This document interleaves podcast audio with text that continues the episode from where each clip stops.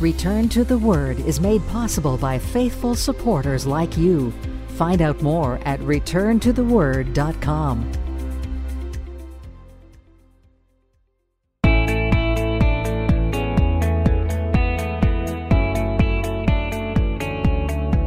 Welcome to another edition of Return to the Word Radio with Bible teacher Mark Fontecchio. Advancing the message of God's amazing grace through the teaching of God's Word. And now, with today's message, here is our teacher.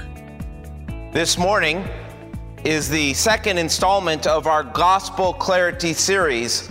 Now, our goal is obvious. It's pretty straightforward. It is to be clear about the gospel of Jesus Christ.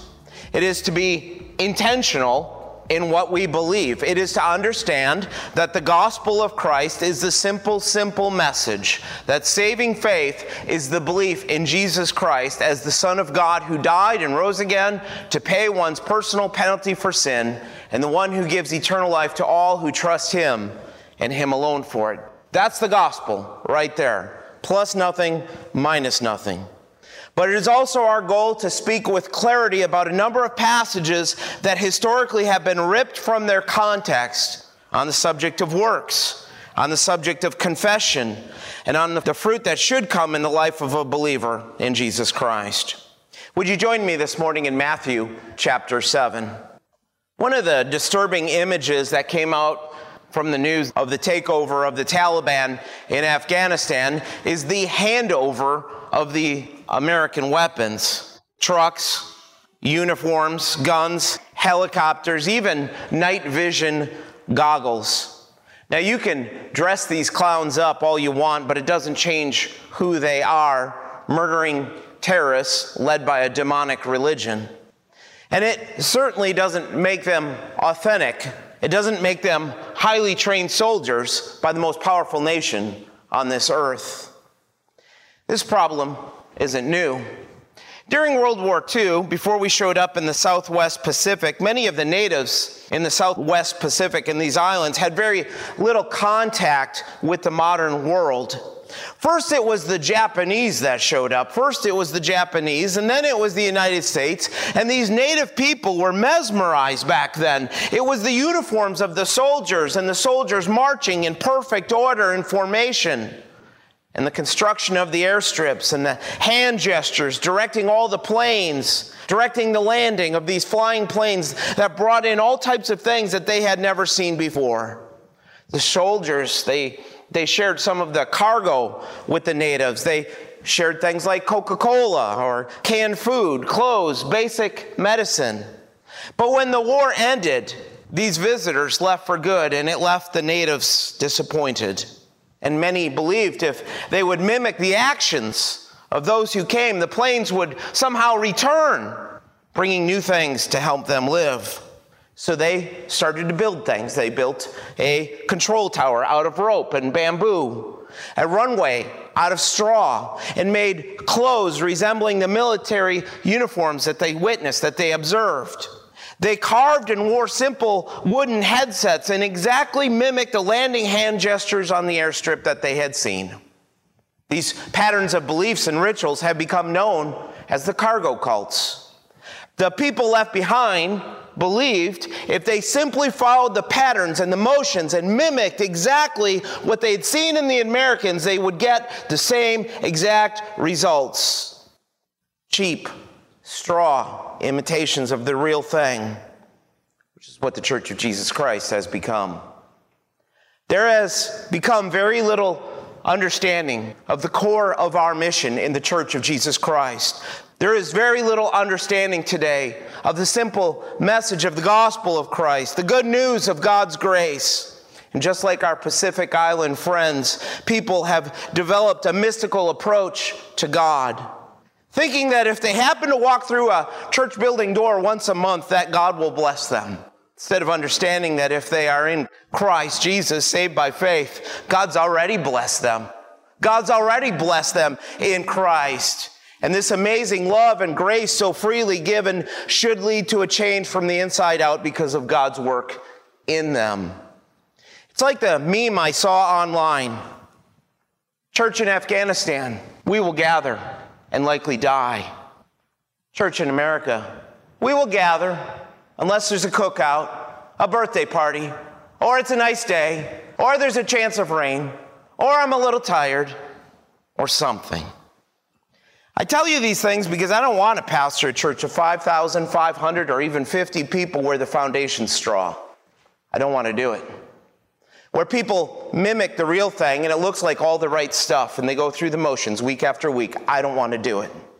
I want to pastor a church where the foundation is Jesus Christ. That's what I want to do where Christians desire to live out their relationship with Him, where Christians want to come together to be in the Word of God and they don't sit and look at the clock. That's what I want to do. But the heart of the issue comes back to this What is the problem with the church today? Ask yourself that. What is the problem with the church of Jesus Christ? Is it only, keyword, only that the church is made up of false converts to Christ?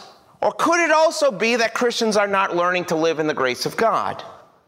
False converts, false brethren, exist to be sure. No one doubts that. Paul even said so in Galatians 2 4. But the issue before us this morning is how can we tell? Now, many would answer with the words of Jesus Christ, By their fruits you shall know them, which is accurate, but only if you understand what Christ meant, which is what we seek for this morning. Let's go on this journey together. We start with verse 15 in Matthew 7, where he said, Beware of false prophets who come to you in sheep's clothing, but inwardly they are ravenous wolves. Now, before we can get into the text, it's going to take us a minute to set it up this morning. Before we can get into the text, we need to understand the purpose of the Sermon on the Mount. Most people don't. Because if you miss this, you will miss the Lord's teaching of Matthew 5, 6, and 7. Chapter 5 of Matthew starts out by telling us, speaking of Jesus, it says, And seeing the multitudes, he went up on a mountain, and when he was seated, his disciples came to him. Then he opened his mouth and taught them. See, the Lord had looked out at the multitudes, and he knew the religion of men that they had been taught. So he started to teach his disciples. And if you track all the way through his sermon, you'll see that Christ was pointing out the true nature of sin. And it's all throughout the Sermon on the Mount. You see it. This is why in chapter 5 he said this You have heard that it was said to those of old, You shall not commit adultery, but I say to you that whoever looks at a woman to lust for her has already committed adultery with her in his heart. See, uh, adultery is a hard issue because why? Sin is a hard issue. It makes sense, right? Then look at verse 29. If your right eye causes you to sin, pluck it out and cast it from you, for it is more profitable for you that one of your members perish than for your whole body to be cast into hell. Now, does this mean we need to start ripping out our eyes this morning? Does this mean we need to start plucking our eyes out in order to avoid hell? Hardly.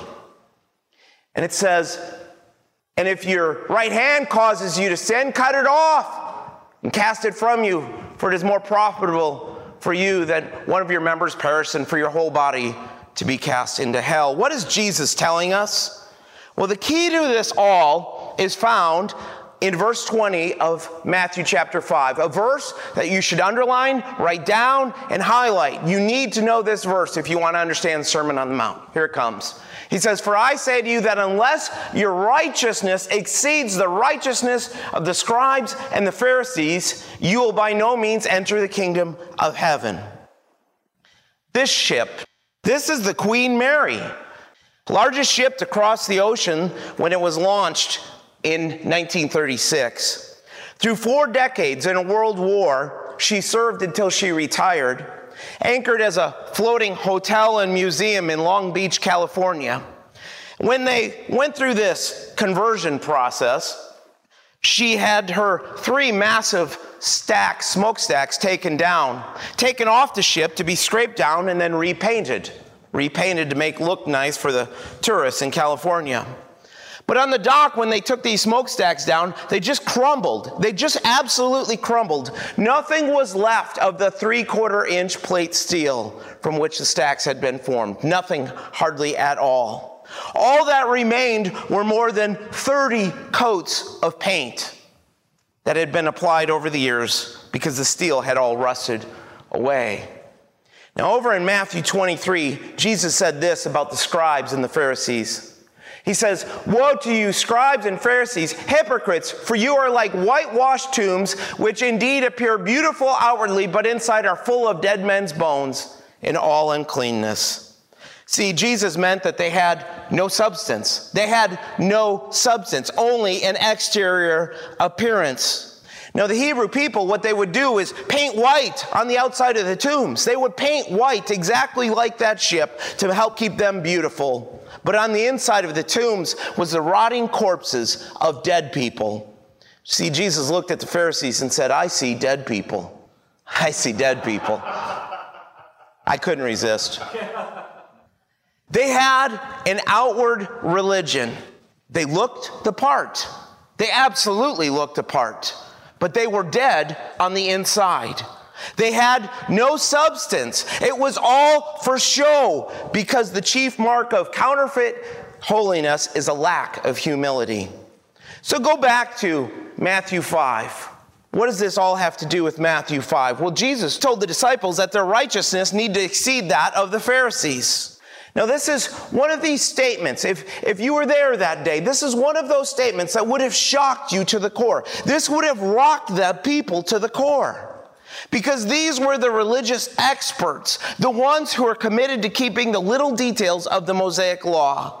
But it was a self righteousness. And what they needed was something completely different. They needed the imputed righteousness of God that can only come by faith. It's the teaching of Romans 4 5 where it says, But to him who does not work but believes on him who justifies the ungodly, his faith is accounted for what? Righteousness. See, then back in chapter 5 of Matthew, Jesus confronted the Pharisees again because they taught to love your neighbor, but go ahead and hate the enemies of Israel. It's okay to hate the enemies of Israel, they said. And he confronted this and said in verse 48, another key verse, another key verse to highlight and memorize. He said, Therefore, you shall be perfect, just as your Father in heaven is perfect. See, what is Jesus teaching? He's saying, if you want to go to heaven, you must have righteousness beyond what the Pharisees had. You need the perfect righteousness that can only be given to you by the perfect, sinless Son of God. And that comes how? Comes by faith. Comes by faith. Because the standard for heaven is perfection. So if you want to get there on your own, you better be perfect. You better be perfect. But in your position in Christ, you actually can be Christian. You can be because you are in Christ and you are perfect. You have His perfect righteousness accredited to your account. That's what we mean when we say it's imputed to you. It's accredited to your account for you. See, lost man needs the inner purity of Jesus Christ in order to be reconciled to a sinless and holy God. And then in Matthew 6, Jesus says, Don't fast and pray like the hypocrites, putting on a show for men. Don't be outward like the Pharisees. Verse 33 of Matthew 6, how does it start out? He says, But seek first what? The kingdom of God and what? His righteousness. The righteousness that only comes by faith. This is the context that we find ourselves in with chapter 7. He'd been warning about the Pharisees and the scribes who looked like they were the people of God, but were dead inside. They were without faith, and they took the people down the path of trying to keep the law, trying to reconcile themselves to God by works. They led many people to ruin, which is why Jesus said, right before our text. He said, Enter by the narrow gate, for wide is the gate, and broad is the way that leads to destruction and there are many who go in by it because narrow is the gate and difficult is the way which leads to life, and there are few who find it. And in light of all this, Jesus tells them in verse 15 Beware of false prophets who come to you in sheep's clothing, but inwardly they are ravenous wolves. See, here's the teaching. The predatory nature of the Pharisees and the men of religion it, is that they look right. They look right on the outside. They look perfect. They look great. They play the part. They promote this wide path to destruction, salvation based on works. Their innocent appearance makes them dangerous. Dangerous. Do you remember how the Old Testament instructed to deal with false prophets. It was God Himself that said in Deuteronomy, But the prophet who presumes to speak a word in my name, which I have not commanded him to speak, or who speaks in the name of other gods, that prophet, that prophet shall die. Beware, Jesus said. Watch out.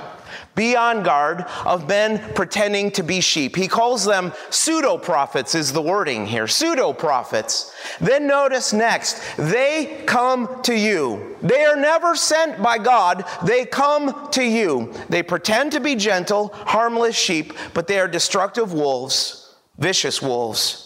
See, Jesus is speaking of religious teachers who put on a harmless front to deceive others, to cheat people of the truth of God. They are the worst enemy that we have because they drive people away from God. They look like believers, they talk like believers, they act like believers. And so, how do you recognize them? How do you know when you're dealing with this? Well, verse 16, what does he say? You'll know them by their fruits. Do men gather grapes from thorn bushes or figs from thistles? Seven words. You will know them by their fruits. And so much theological impact in those seven words.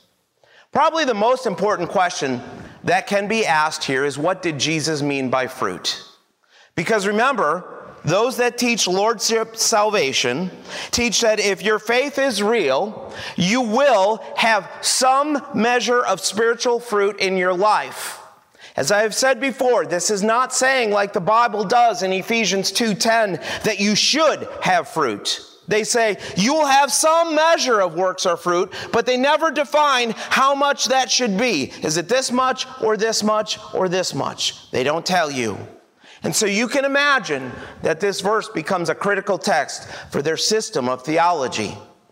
Now, not to always pick on John MacArthur, he says on this text, Similarly, a prophet used in this passage in the broadest sense of one who speaks for God is judged, notice these words, judged by his life.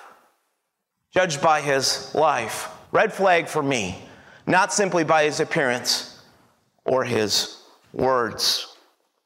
So that is the question. Did Christ mean that a false prophet is to be judged by his life, or did Jesus Christ actually have something else in mind? Because we know what the fruit of the Spirit is supposed to be, don't we? Paul lists it out for us in Galatians 5. Galatians 5 tells us the fruit of the Spirit is love, joy, peace, long suffering, kindness, goodness, faithfulness, gentleness, self control. Against such there is no law. But I honestly think it's a mistake, a big mistake, to bring Galatians 5 into this text in Matthew and make it something that was not intended by God Himself. The fruit of the Spirit in Galatians 5 is what we're to look for in our own lives. In our own lives. That's what we're to look for in our own lives, not to be going out and judging others and trying to determine. We're supposed to look in our own lives. Love, peace, kindness, these are all things that you can see in unbelievers. Go to the Midwest. Go to the Midwest. Some of the nicest people you will know. Lost, completely lost, but very nice people. You betcha. Yader hey. And if you hang out in any church for very long, you will learn that Christians can be some of the meanest people there are. Christians are horrible sometimes. Christians can be mean, disrespectful, Paul even says in Galatians 5, he says this I say, walk in the Spirit, and you you shall not fulfill the lust of the flesh. For the flesh lusts against the spirit, and the spirit against the flesh. And these are contrary to one another, so that you, he doesn't say go out and inspect, he says, so that you do not do the things that you wish. See, Paul is concerned about individuals in Christ learning to abide by the Spirit. He is not in Galatians 5 telling us to go out and start looking at the other people in the church and become fruit inspectors.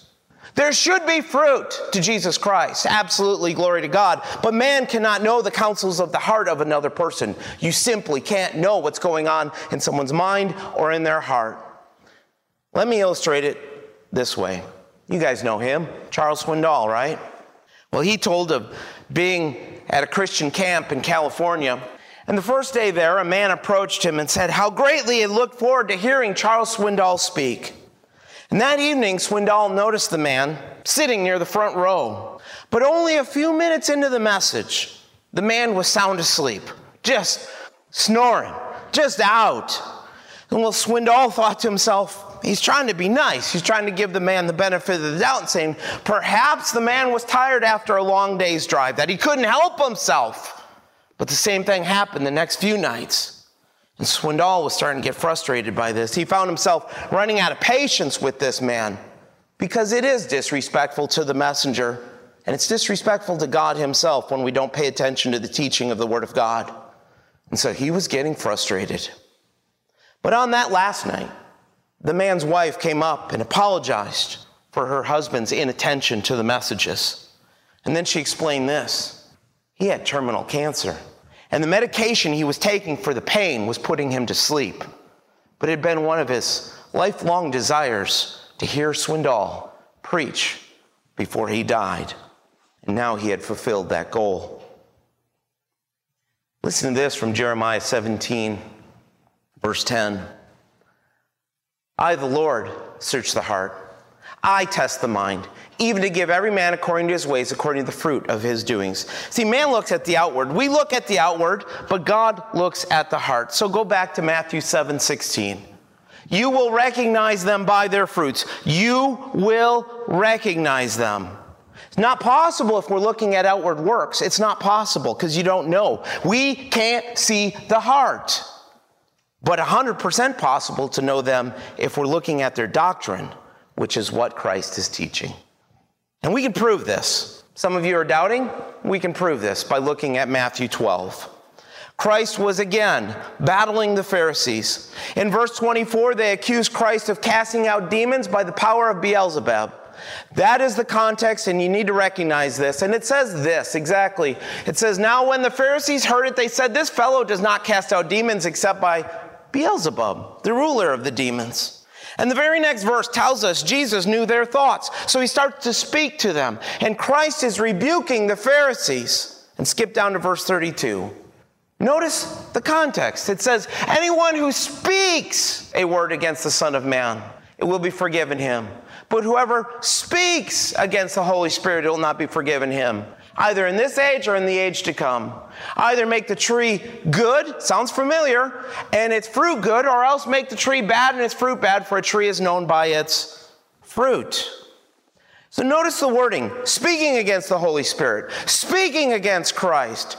Now, what is this talking about? To speak against the Holy Spirit is for a lost person to reject the convicting work of the Holy Spirit of God. That Jesus is who exactly who he claims to be, God the Son, the Messiah. Christ is saying people may say all sorts of horrible things about him before they come to faith. These can be forgiven. But if you reject the convicting work of the Spirit of God, there's no way out of that one. No way out of that one. So, what does he tell them in verse 33? Make the tree good and its fruit good. Same teaching as Matthew 7. Same teaching as Matthew 7. Come to faith in Jesus as the Messiah. And then look at how he continues in verse 34. And notice how many times Christ mentions the words a person speaks. He's talking about doctrine. He says, Brood of vipers, how can you, being evil, speak good things? For out of the abundance of the heart the mouth speaks. A good man out of the good treasure of his heart brings forth good things, and an evil man out of that treasure brings forth evil things. But I say to you that for every idle word men may speak, they will give an account of it in the day of judgment. So you're going to be held accountable for the words you speak, what you teach, what you teach. Well, this sure makes you think of 1 John 4 1. Beloved, do not believe every spirit, but test the spirits, whether they are of God, because many false prophets have gone out into the world. So now we bring this back to Matthew 7 and it becomes clearer, much clearer. This is the same teaching of Matthew 12. Christ was speaking about doctrine, talking about doctrine in the words spoken. This we can test with absolute accuracy because we have the pure counsel of God's word to draw from. The fruits of the prophet are the words, our doctrine that he teaches, because a godly man in Christ is still capable of living according to his sin nature. Even if his words are accurate, his life may not always be. So, how can you tell by inspecting someone's works? You can't. You cannot. Because good works are not always an indication of righteous character on the inside. And false prophets can look godly. Go, go look at the Mormon church. They look godly. They dress better than us. They look awesome in the parking lot, which is why Christ already said, they will come in sheep's clothing. But if you hold up the teaching of a man against the scriptures, then you can know, can't you? If you hold up the teaching of a person against the scriptures, against the pure word of God, you can see exactly if they're saying the truth or not. Let me give you an example, and you can tell for yourself. This is an actual letter, an actual letter from a church where they list out ways that they say they are unique, and this is how they invite people to their church. They say no religious dogma. We encourage the freedom of individual thought and belief, a humanist view of life. Our faith is based on celebrating the inherent worth and dignity of every person. Now, my faith is based on Jesus Christ, not a humanist view of life. And then they say this warm, accessible services. Our Sunday services typically include a mix of readings, music, moments of meditation or contemplation, and a sermon meditation, contemplation.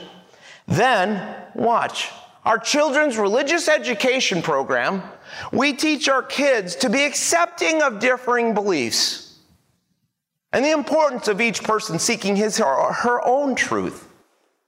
They study the world's major religions and draw on the core values of each faith tradition. And then they end with this beauty.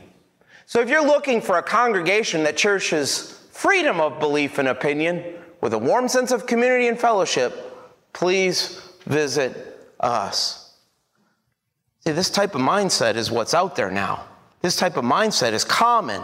Here you have a church teaching that truth does not matter. That's what they're saying. Truth does not matter. And all we have to do is look to the words of Jesus Christ in John 14, 6, where he said, I am the way, the truth, and the life. No one comes to the Father except through me. Clear enough. We can test the doctrine of this false church and we can know their fruit. But if we met them at the grocery store and they were nice to us, or if you looked at how they lived, they might live cleaner lives than some of us in this room.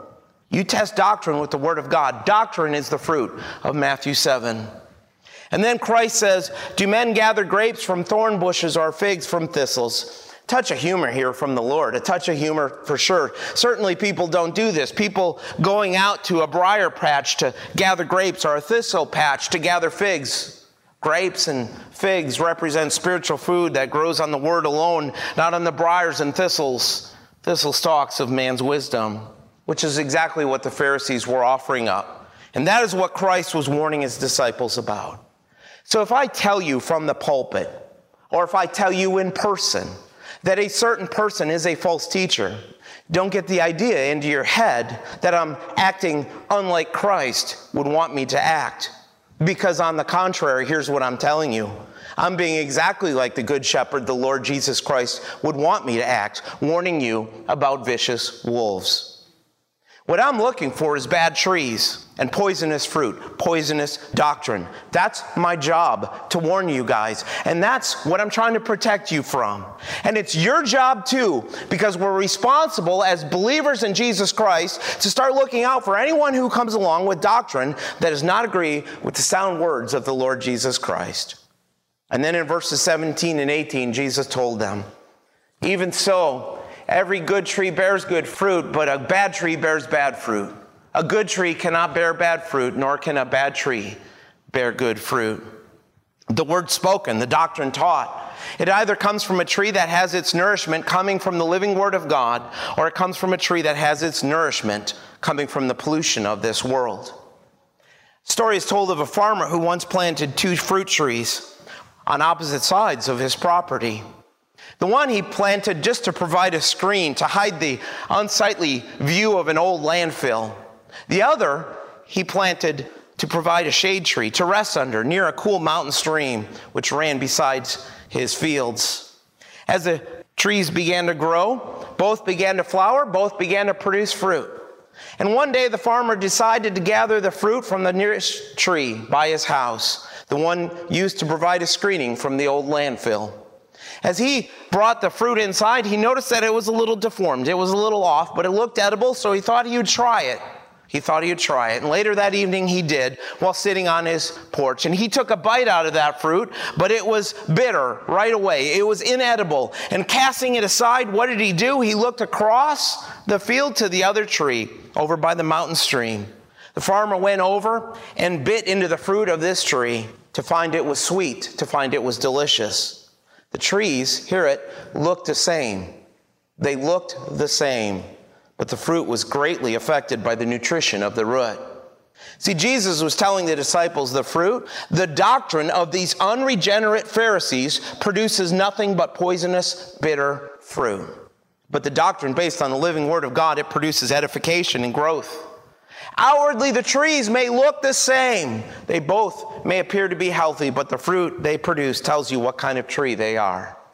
And in verse 18, Jesus is telling us that it is impossible for a tree to bear fruit that is different from its nature. An unregenerate man will give ungodly advice because he doesn't know the Savior. He doesn't know the wisdom of God. It doesn't matter if it's in the counseling office, the lawyer's office, or in the pulpit. Without Christ in them, they will give counsel that will be tainted fruit. Tainted fruit. Anytime a person speaks on the things of God, including the life of the family, marriage, doctrine, everything they say should be tested by the absolute truth of the scriptures. See, I know people who believe the lies of secular therapists, and their lives have become a mess because they have taken in the poisonous, ungodly fruit from ungodly men. So I'm warning you, Christians, be careful to what you listen to. Be careful what you take in. You may be surprised at how fast it takes you away from your first love, Jesus Christ. But in order to be able to test, in order to be able to examine, you need to know what it is you're looking at. You need to know what you're hearing. Christian, you need to know the Word of God. And if you don't know it, or you don't care enough to learn the Word of God, you're setting yourself up for failure. There are two groups of people in this world those born of God and those still unregenerated. Christ is warning don't take the advice. Don't take the teaching, the counsel of the unregenerate. They have nothing to offer but man's wisdom because a heart in rebellion against God cannot produce fruit or doctrine that honors God. And Jesus even tells us in our last two verses every tree that does not bear good fruit is cut down and thrown into the fire. Therefore, by your fruits you will know them. Now, do not confuse this teaching with John 15. Don't confuse it with John 15. Different situation, different teaching moment. In Matthew 7, Jesus is warning about the dangerous doctrine of unbelievers like the Pharisees. John 15 is written about believers. Jesus even told the disciples in verse 3, You are already clean because of the word which I have spoken you. See, John 15 is a warning to believers about failing to be used by God to bear fruit unproductive believers. Branches in the true vine, Jesus Christ, who need pruning, chastening because of a failure to live for Jesus Christ. So the Lord takes them home to glory for their own good, which is why he says this I am the true vine, and my Father is the vine dresser. Every branch in me that does not bear fruit, he takes away, and every branch that bears fruit, he prunes, that it may bear more fruit. Now, unbelievers are not branches in Jesus Christ. Jesus warned the disciples in John 15 of the importance of using the gifts for the glory of God. Back in Matthew 7, entirely different discourse, entirely different purpose. These are not branches in Christ. These are not trees rooted in Christ at all. These are unregenerate people. Those men teaching the lies of a fallen world alienated from Christ, they will meet their end when they are cut down and thrown into the fire. See, God has incredible patience. People ask all the time, why does God allow these things to happen? God's not causing these things to happen. God's being patient with this world. God has patience even with wicked men. But there comes a day when judgment will fall. Absolutely, it will. And therefore, by your fruits, you will know them. By their doctrine, by their words, child of God, you can know them. You can spot the words of a false prophet and keep away from him. This is a test for any system of doctrine that comes from men. If you talk to a runner, that's not me, but if you talk to a runner, especially the serious ones, they all talk about the Boston Marathon. It attracts the best runners in the world. And the winner is automatically placed among the greatest athletes of our time.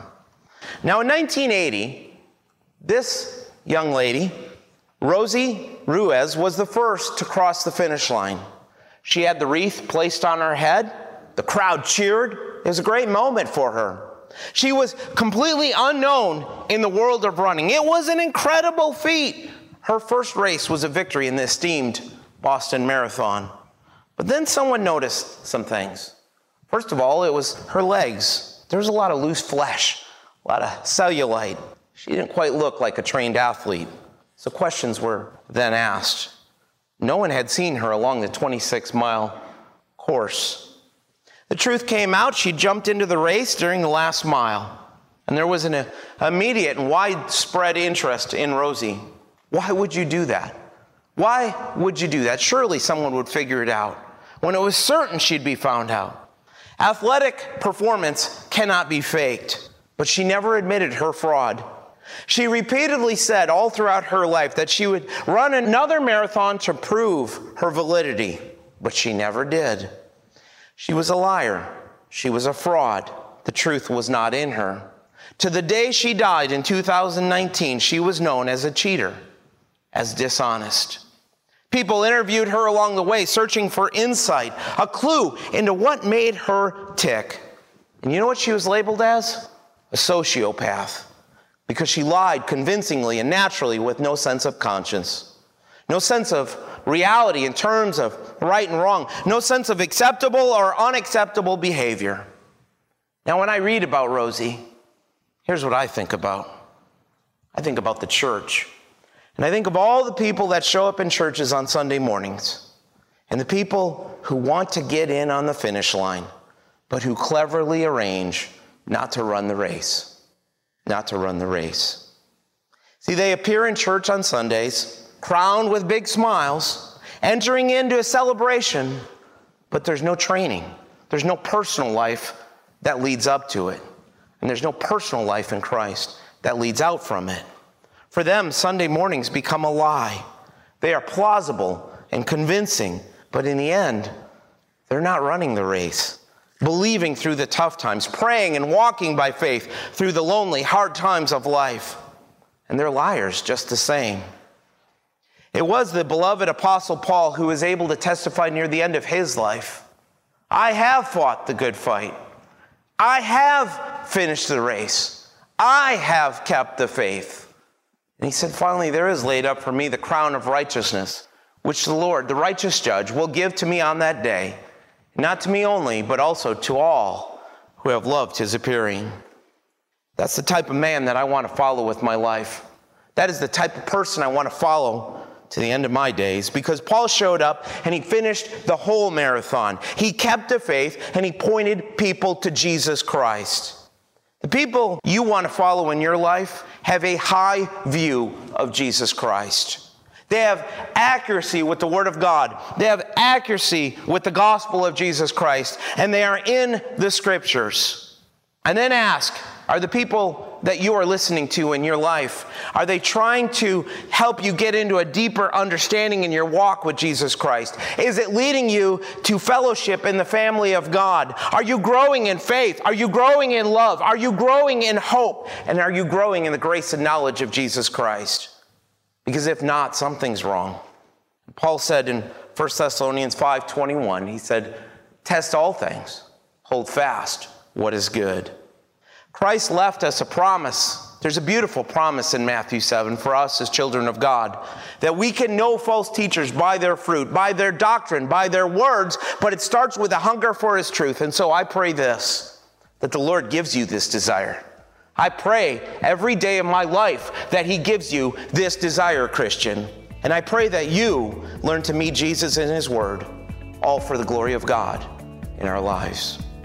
Return to the Word Ministries is committed to teaching the full counsel of God's Word and the gospel of Jesus Christ. For more about our ministry, please visit returntotheword.com. Return to the Word is a faith ministry. This means we freely distribute the teaching of the Word of God over the air and online. We do this without charge. If you feel led to support the ministry with a donation to help cover these costs, you may do so on our website, returntotheword.com, or by mailing a donation to Return to the Word, P.O. Box 879259, Wasilla, Alaska 99687. Thanks for listening, and we pray that the Word of God will be a lamp unto your feet and a light unto your path. Join us next time for another edition of Return to the Word.